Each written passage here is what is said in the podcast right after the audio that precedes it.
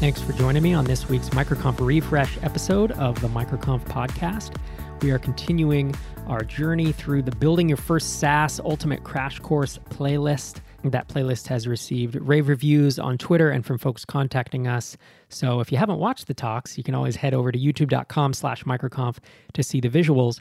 Today's talk is from Craig Hewitt. It was given in 2019 at MicroConf Europe. It's called Stay on Top of Your SaaS Metrics, Know What to Measure to Maintain Sustainable Growth. It's an exceptional talk. And here's how Craig describes it. Knowing which metrics to track and which to ignore is an essential part of growing your SaaS business. The ability to filter out good, actionable data from the ever present noise that just distracts you is what separates many successful businesses from the ones that never get off the ground. By creating a system of how you can collect, review, and take action on the data in your business, you'll be able to take action with confidence that your business is going in the right direction. And this is one of 10 talks in the playlist that cover things ranging from finding an idea to launch and early growth to outbound sales to customer support, onboarding, and playing the long game, staying sane while you're starting up. Hope you enjoy it. Hello to everyone. I think I've met many of you uh, and a lot of familiar faces, so it's good to be here. Um, it's an unenviable position to be right after lunch on the second day. People are tired or hungover, so uh, we're going to have a lot of uh, interaction here, so um, if you have questions, you can stop me. We don't have to have questions at the end. Um, but what I'm going to be talking about today is SaaS analytics uh, and SaaS metrics that you need to watch and those that you don't. Because uh, I think anybody running a SaaS business, which I guess show of hands who runs a SaaS or subscription business, awesome, good for you. Uh, and who tracks their metrics like every day, every week, every month. Cool. Okay, we're going to talk about all this. Um, so that's cool. SaaS metrics are fun. Um, there we go. But it's the second day right after lunch. And so what's really cool is how we can grow our companies faster by paying attention to our metrics, because uh, metrics by themselves aren't really that important. Um, so who, again, show of hands, who's happy with their current growth rate? Who has a positive growth rate? I guess we'll start with that, yep. And who's happy with it? Right on, cool. I did, that's not unexpected. Okay. Um, after your talk earlier, cool. So, um, so I think what we're going to say here is like instead of just this nebulous, I need to grow and I want to grow my business, let's put some values around this, some metrics, and narrow down this whole huge field of like marketing and sustainability to something that's a little more uh, tangible and that we can affect better. So uh, my son just started judo. He's seven. Uh, this is not my son, but uh, I think you know this uh, this Bruce Lee quote is really cool because it dispels like the arrival fallacy, right? The arrival fallacy is that when I get to 10k and I can quit my day job, then I'm there, or when I have a team of 10 people and I don't have to be working in the business every day, I can work on the business. That everything will be sunshine and rainbows and unicorns. Uh, and it's not true, right? Because you're never there, right? We're all at this conference because we want more out of our businesses and this fulfillment that it gives us personally. Uh, and I think, talking about metrics, it's the same thing. We are never going to be there. We're never going to be happy. And so you just have to get cool and comfortable with being unhappy and, and, and kind of run your business this way. So, who has seen something like this in all the marketing world? Yep, cool. Uh, top of funnel, middle of funnel, bottom of funnel. Uh, the idea is you just get a bunch of people aware of your brand and your content, and then you work them through this funnel by educating them about the problem that your product solves. Uh, and then hopefully, oh, is this not working? Okay. Hopefully, uh, everybody hear me okay? Cool. Um, I'm like double, double fist in here. Um, and then convert them at the bottom of the funnel. And, so this this works really well. This is pretty traditional. I think some people are starting to dispel this a little bit with like instead of funnels, they're using loops and cycles. Um, but the idea is really that you you start kind of at the top with something like awareness, and then increase uh, kind of awareness of like a problem, and then the solution that your problem your product presents, and more information about your product itself and how it's different from others, and then hopefully convert these visitors or trial users into paying customers at the end. We're going to touch on this down here a lot more later, but this is uh, something that's really popular in the marketing world these days about the five stages of like a customer journey. So I think that this model is kind of uh, short-sighted, right? As business owners, if you're a marketer, then this is cool, right? Because this is all you care about. But as a business owner, this tells like, from a metrics perspective, maybe half of the story. And what I really like to break it down to is acquisition and retention, um, because they're the two parts of the business. One is getting people kind of into your world and into your funnel, and then converting them, and then you got to keep them around, right? Because there's a very pop. I'm part of the Tiny Seed cohort. We have a very famous saying now from one of the, the Tiny Seed folks, Einar, that he says, "I hate your churn." Uh, and because churn will absolutely wreck your business, right? And so Einar hates everyone's churn, even if it's really low like we're fortunate to have at Castos, um, you have to pay attention to both sides is the point, right? You have to pay attention to awareness and acquisition and trials and all this good stuff, but you also pay attention to things like lifetime value and churn. We'll talk about both sides of this because they're really important. Um, so from an acquisition metrics perspective, this is like the world, right? this is like all we really care about. Uh, so you have things like from the very top of the funnel, number of people come to your website, right? And, and, and the way we like to think about this is, is we'll talk about, you know, kind of how we evaluate our metrics and how we can change them in the future. Um, but just the very beginning is like, how many people are coming to your website? From there, it kind of goes down the funnel to say, like, how many new trials do you have started? That's cool. And then what's that ratio? So what is the trial to visitor ratio in your business or for your funnel? And then from there, you say, how many new paying customers do I have every month or whatever? Uh, and we, we talk about that in terms of MRR usually. Uh, and then what's that trial to paid conversion ratio? Important. Uh, and then something else that we, we think about is like how much does that cost, right? How much do we spend on AdWords or Facebook ads or a marketing person or content writers? All super important because you can't be paying more to acquire a customer than they're worth um, in the long run. And then the last one, which is super hard, but uh, if you can figure it out, is channel attribution. So where are you getting people from? And then how much does that cost uh, from each channel? On the, on the retention side of things, that's kind of like after someone becomes a paying customer, how long did they stay around? So we talk about revenue churn, we talk about customer lifetime value, uh, and average revenue per user. So on a monthly basis, how much does the average person pay you? And then the big one is cash in the bank. Um, because all, at the end of the day, that's all of it, right? All this is really about is like how profitable is your business, how sustainable is it? And so what we don't want to happen is this, and that's why I like to think about acquisition and retention because you don't want to put a bunch of resources and time and money and stuff in the top of the funnel or in the top of the bucket just for it to leak out the bottom. Uh, and so we're going to run through a couple of examples and I'll ask your opinion on kind of, you know, hey, look, let's look at this business. Is this good or is this bad? Um, but the way that we kind of solidify this is with a scorecard. Uh, and this is not my unique idea. This is from a book called Traction by Gino Wickman. Who's read Traction? So there's two Traction books. Rob talked about one yesterday. It's not the marketing book, it's the How to Run a Business book. Yep. Everyone else should read it.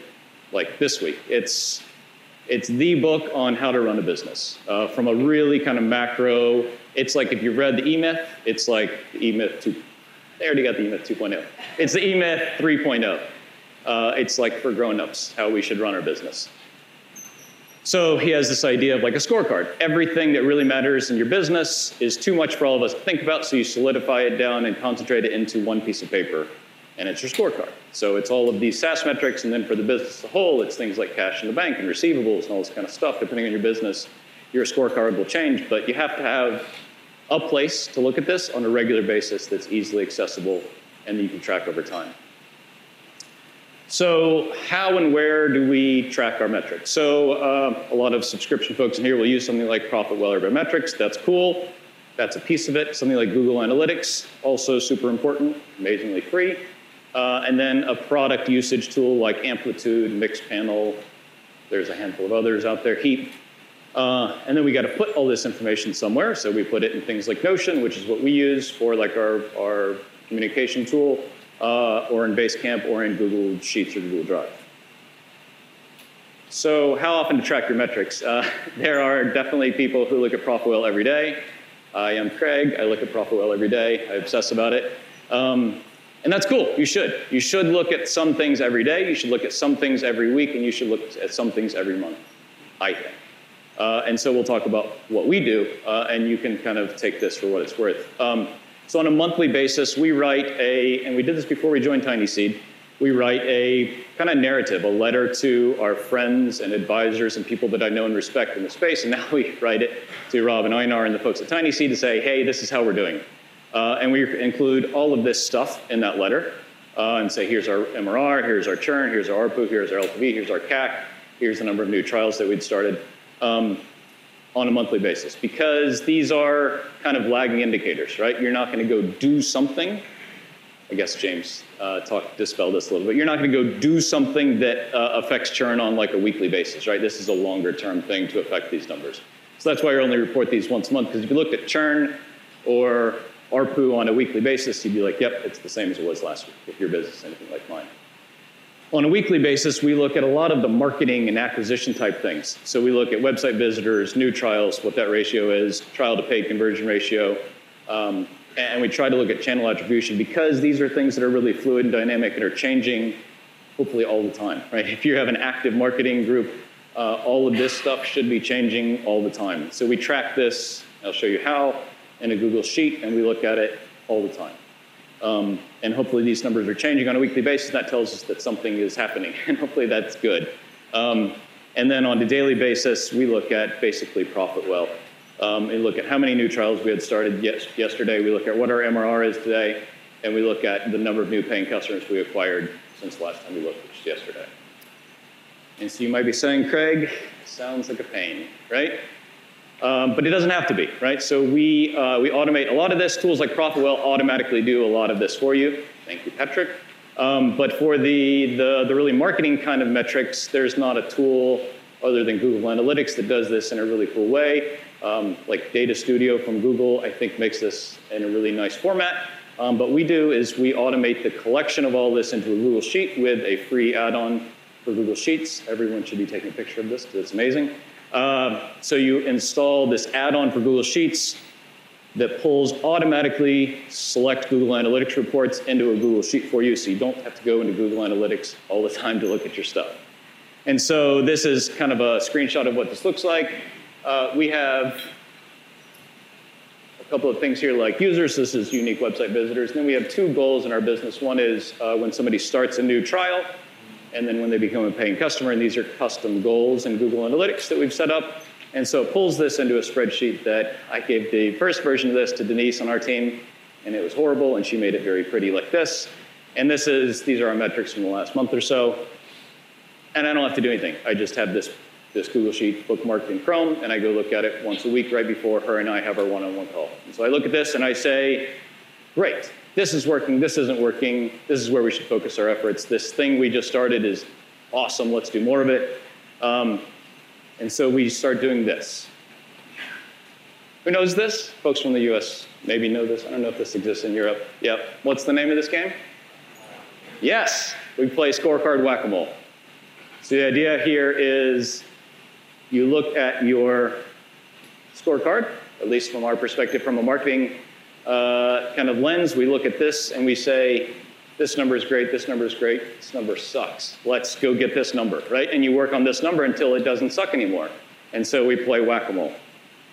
Um, this is not my kid. I wish that that would be great if this was my kid, but this is not. But um, yeah, and so this is like a, a, a simple way to look at the whole of your marketing world and just say, let's do the one thing that's the worst right now. And we'll talk about leverage in a minute because that's really what this is. It's like, what's the absolute worst thing that we can affect that will make a big difference in our business?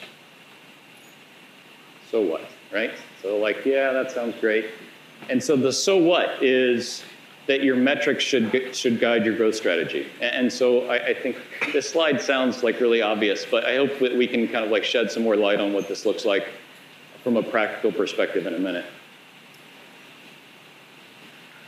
So let's be Lumbergh, right, and talk about some TPS reports. And so this is where the audience participation comes in. Uh, so we're a SaaS business doing 10,000 a month, and we have an average revenue per user of 50 bucks, which I'm very jealous of. Um, and so let's consider a couple of scenarios. Um, so this is the first scenario. I'll give everyone a minute to digest this. Uh, the CC at signup, so they're requiring credit card at signup, which Rob talked about yesterday, is the vast minority, I guess. Um, so looking at this, I think this is a pretty typical like early stage SaaS application, what is the mole that we all want to whack? Yep. So the number here that we like to look for is like 2% is awesome, 1% is okay, this is not good, right? So you're doing a fair amount of work maybe to get 2,500 visitors a month. Almost nobody's turning into a, a trial, trial customer or trial, trialer. Um, and then, then, the rest of it is, is, I think, pretty good. The one that's really sweet here is LTV of almost a thousand bucks. That's awesome. Um, so let's look at scenario two. Also with credit card at sign up, what's the mole we want to whack here? Yep, 10% churn. You replace all of your customers every 10 months. Yeah, gives anxiety just thinking about it, right? Um, what's that? Fresh energy, right? It's after lunch on the first day, on the second day, yep, we got some energy. And so it leads us to like our rule of thumb, right? Rule of thumbs are very uh, flexible things, but this is like my rule of thumb, and I, I know, we'll see if anybody agrees with it. If your trial to pay conversion ratio is greater than 35% with credit card up front, or without credit card if it's greater than 15%, and your revenue churn is less than 6%, then you have just a top of funnel, you need more people on your website uh, if it's worse than that, you need to focus on retention, and you probably don't have product market fit. Everybody cool with this? Like Steli, this is yes, this is no, right? Okay. Uh, I, this is what we go by, um, and we are solidly in the top category up here right now. We need just more people in our world. So that's a pretty cool place to be. If you're a developer, your product is awesome your messaging on site aligns with that, and the people that are signing up are expecting to get the value that they get. So uh, moving on to no credit card at sign up, which is where we are Castos now. Uh, we don't have 100,000 website visitors a month, that, or 10,000, that would be, oh no, we do have 10,000. We don't have 100,000. Uh, so, so where's the kind of ugly mole here that we need to whack? Yep, 6%. Uh, this is rough, right? You're getting a whole bunch of people onto your site, they're starting a trial, and they're saying, your thing is horrible. I'm never going to pay you money. There's also, like Rob talked about yesterday, the onus is on you when you don't have credit card up front to prove the value of your product to those trialers. Uh, and this is, this is something we're getting used to at Castos right now. We required credit card up front for the first two and a half years. So a lot of the onus is on in marketing to say, hey, our thing is so cool, great, and they put the credit card in and they just convert after two weeks. Now, the onus is on us to, to convert those people uh, during the trial period. How about the last scenario here? Also, no credit card up front.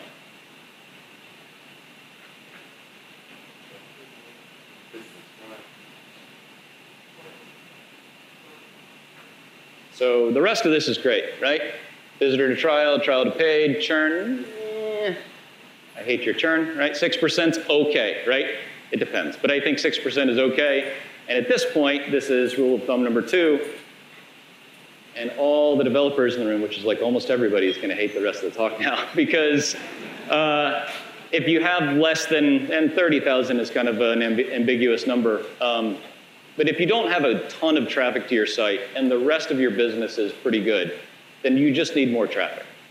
Um, and this is, this, is a, this is a really tough thing for all of us to really grok and accept because it's an emotional thing to sell or embrace the marketing of your business. What we're talking about is leverage, right? Archimedes lever. This is, we want to look for the single thing. We can turn this or lever this, and it moves a huge amount of business for us in the end. It's not, kind of going back a couple slides, it's not getting our visitor to trial ratio to 1.75%, right? That's going to be a couple hundred bucks a month. But what if you tripled your website traffic? That's some cheddar, right? And so that's what we're going to talk about kind of for the rest of this. And this is, this is like a tough thing. And even for me, I'm not a developer, I'm a marketer. Should be, because I'm not a developer. I have to be a sales and marketing guy. But we're all scared to do marketing and to really dive in and embrace the fact that we need to sell our stuff um, within the tiny seed cohort. I think it's okay to talk about this, guys. Like, uh, it is absolutely the one thing that everybody struggles with, right? 10 companies of successful multi-time founders. All of us every week are talking about how we can get more customers. Very, very few of us are talking about how can we build a thing that's more cool and, eh, maybe a little bit of design or something like that. But it all, you know, a lot of that stuff ultimately goes to how can I do better at sales and marketing? Because we're all scared of it. Um, this is this is it, right? Like. Uh, because the, the, the fear is I can go build a thing and all of you guys can go build a thing that's really great, right? But there's a decent chance that all of us could, or many of us could, could dedicate ourselves to marketing and it fail, right? And then you've said, oh, I went all in on this thing and I, I couldn't pull it off. And that's rough. Like emotionally, that's really rough. Um, and so this is like rule of thumb number zero, I guess, right? Is that all the developers in here, and even me, I'm not a developer, but I find myself falling into this trap a lot, is that I lean on our development team, right? Instead of me going out and doing more marketing and figuring that part of the business out, I say, man, if we had this thing, we'd be set, guys, you know? Uh, how, when can we release this feature? When, how about this integration? And that is not the problem, right? The problem, like, if the rest of our SaaS metrics is good, and that's what this assumes, if the rest of our SaaS metrics are good, then we just need more customers, right? And the product will not solve that. There, I think, are exceptions where like the product sells itself and all that, and those people are not at this conference, right? They're on those boats out there. Um, but for the majority of us, we have to figure out how to sell our product easier and better, and that's what we'll talk about kind of for the rest of our time. Um, and so going back to like acquisition metrics, so really top of funnel, if you will, stuff, um, your acquisition metrics and where that kind of ugly mole is should dictate how, when, and where you talk to your customers. Um, so who has heard of Eugene Schwartz? Wait, wait, cool, couple, yep. So Eugene Schwartz, I think of him as like, he is the, the guy from Mad Men, right? Like he's an old school direct response marketer and advertiser, right? Uh, and so Eugene Schwartz wrote this book that's now out of print, and like to get it, it's like 600 bucks on Amazon or something. And he talks about the five stages of a customer journey. So we'll kind of talk about the customer journey and how we all can and do apply it to acquiring more customers and doing so in a really um, appropriate way for those customers. And so things that make a lot of sense to them. Uh, and so I have to give credit where credit is due. This concept was introduced to me by one of the Tiny Seed mentors, Taylor Hendrickson. Uh, so I love that Taylor's like uh, avatar photo is of him holding a beer. Cool. Um, Taylor lives in Hood River, Oregon, where they have some fantastic beer. Um, and Taylor runs a marketing agency that helps SaaS businesses and e-commerce stores with exactly this thing. So he's like the perfect person to talk about it. Maybe he should be here talking instead of me, but. And so here's kind of the gist of, doesn't show up great with the white font, um, the, the five phases of a customer journey. And it starts kind of from the bottom and goes up. Uh, and, and the bottom is a place you don't want to be, right? Uh, the bottom is a place where you're creating the, the market or you're creating the product in this market, and people are completely unaware that they have a problem or that there's a solution to it or that there's a product that, that solves you know, the, that need that they have.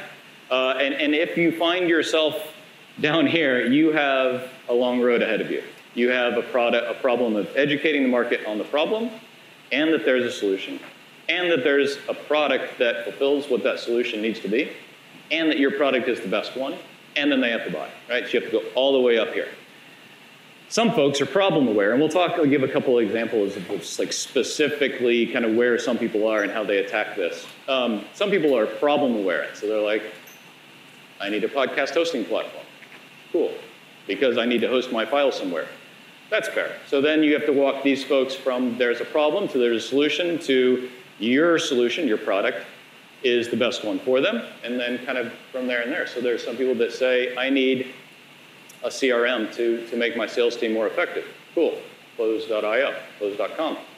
Um, and then product aware is I'm going to choose Mixpanel or amplitude, and then that gets tough, right? And so the, I think the, the idea with some of this is that the higher up you get in this, the more difficult a lot of the marketing is because you are, are focused on kind of smaller things. So it might features and this and that and uh, rebates and discount codes and things like that uh, as, as, as you get up higher into this. And we'll talk a little bit more about some strategy around how you might think about entering this spectrum because people exist all along the spectrum, and where you choose to enter and talk to your customers in the spectrum talks about how, like, what kind of marketing you do and how long you might expect that, that some of this marketing takes.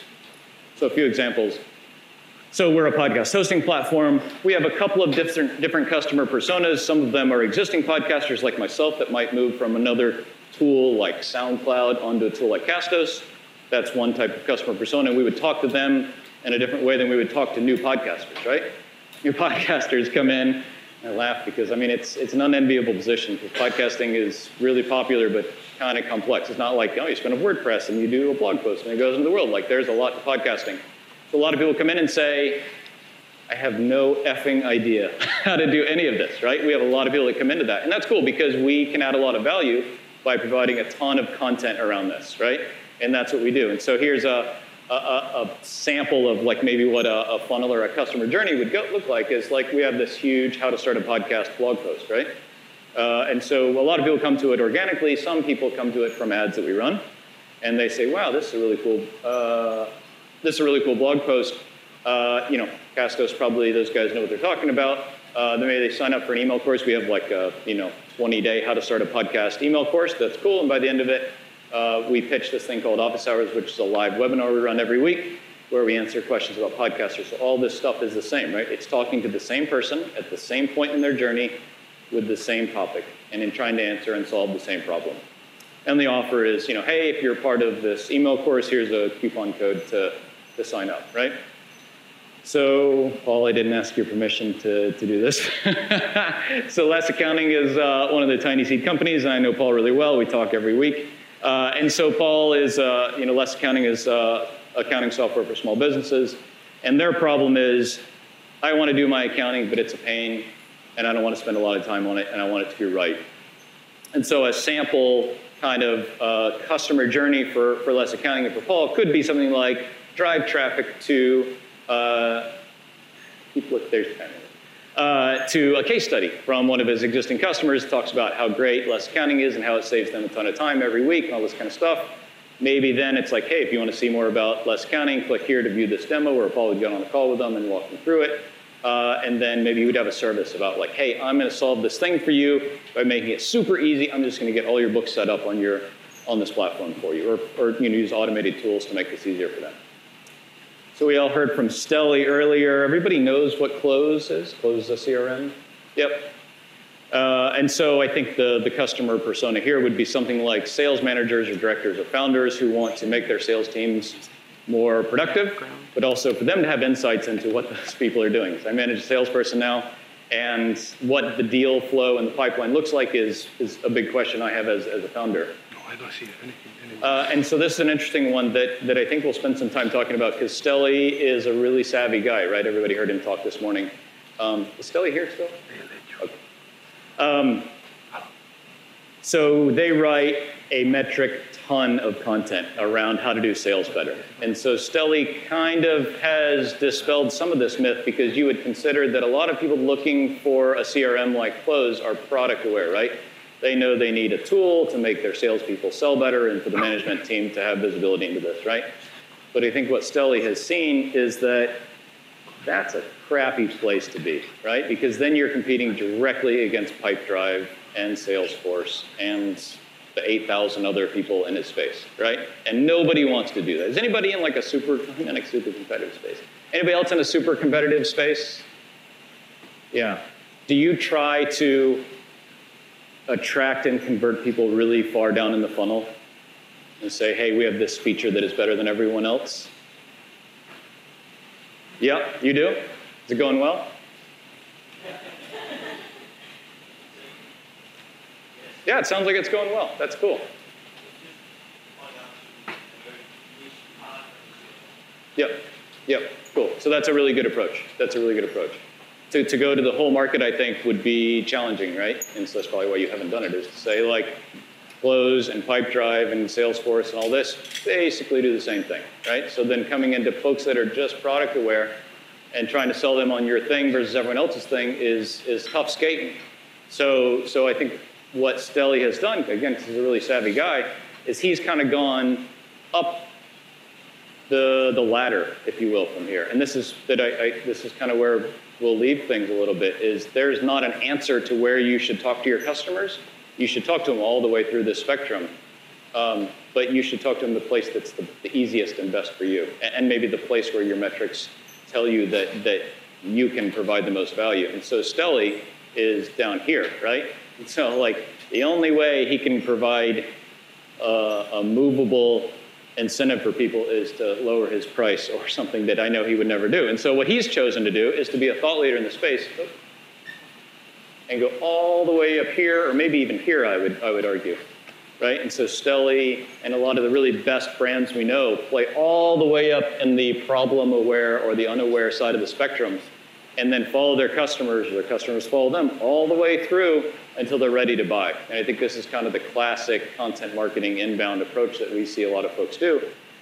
And I bring this up not that like I think content marketing is the only way to go or the way you should go, because I think there are definitely people that can only focus further down in the customer journey stage of things and talking about like cold email. Like you can do cold email and just sell people uh, like like the folks from Gather are doing. And that's cool. And if you can do that, like a lot of us are envious, right? Because you have a relatively straightforward, not simple, but a relatively straightforward thing to do. Like you have a tool, you can let folks know about it and, and convert them to, to trialing and paying customers, hopefully. But if you think that is too hard to do, or you think you can't do that effectively at scale, then you have to move up the up the spectrum here to get folks earlier on in their their journey as as you know uh, someone who's evaluating you you as a solution or your market uh, and hopefully becoming a customer in the end. This cool, everybody? Yeah? Right on. Cool, thank you. Uh, and so, yeah, I think this is, uh, this is, this is kind of like where we wrap up and saying like we, we, should let our metrics guide where we focus our energy. And then I, I think for most folks in this room, and myself included, like you built a good product. And so like to, to as, as much as you can kind of devote yourself to, to marketing and understanding this customer journey and approaching and talking to people at the appropriate point in their in their journey as a buyer. Hope you enjoyed that talk from Craig Hewitt, and I'll be back next week with another MicroConf talk.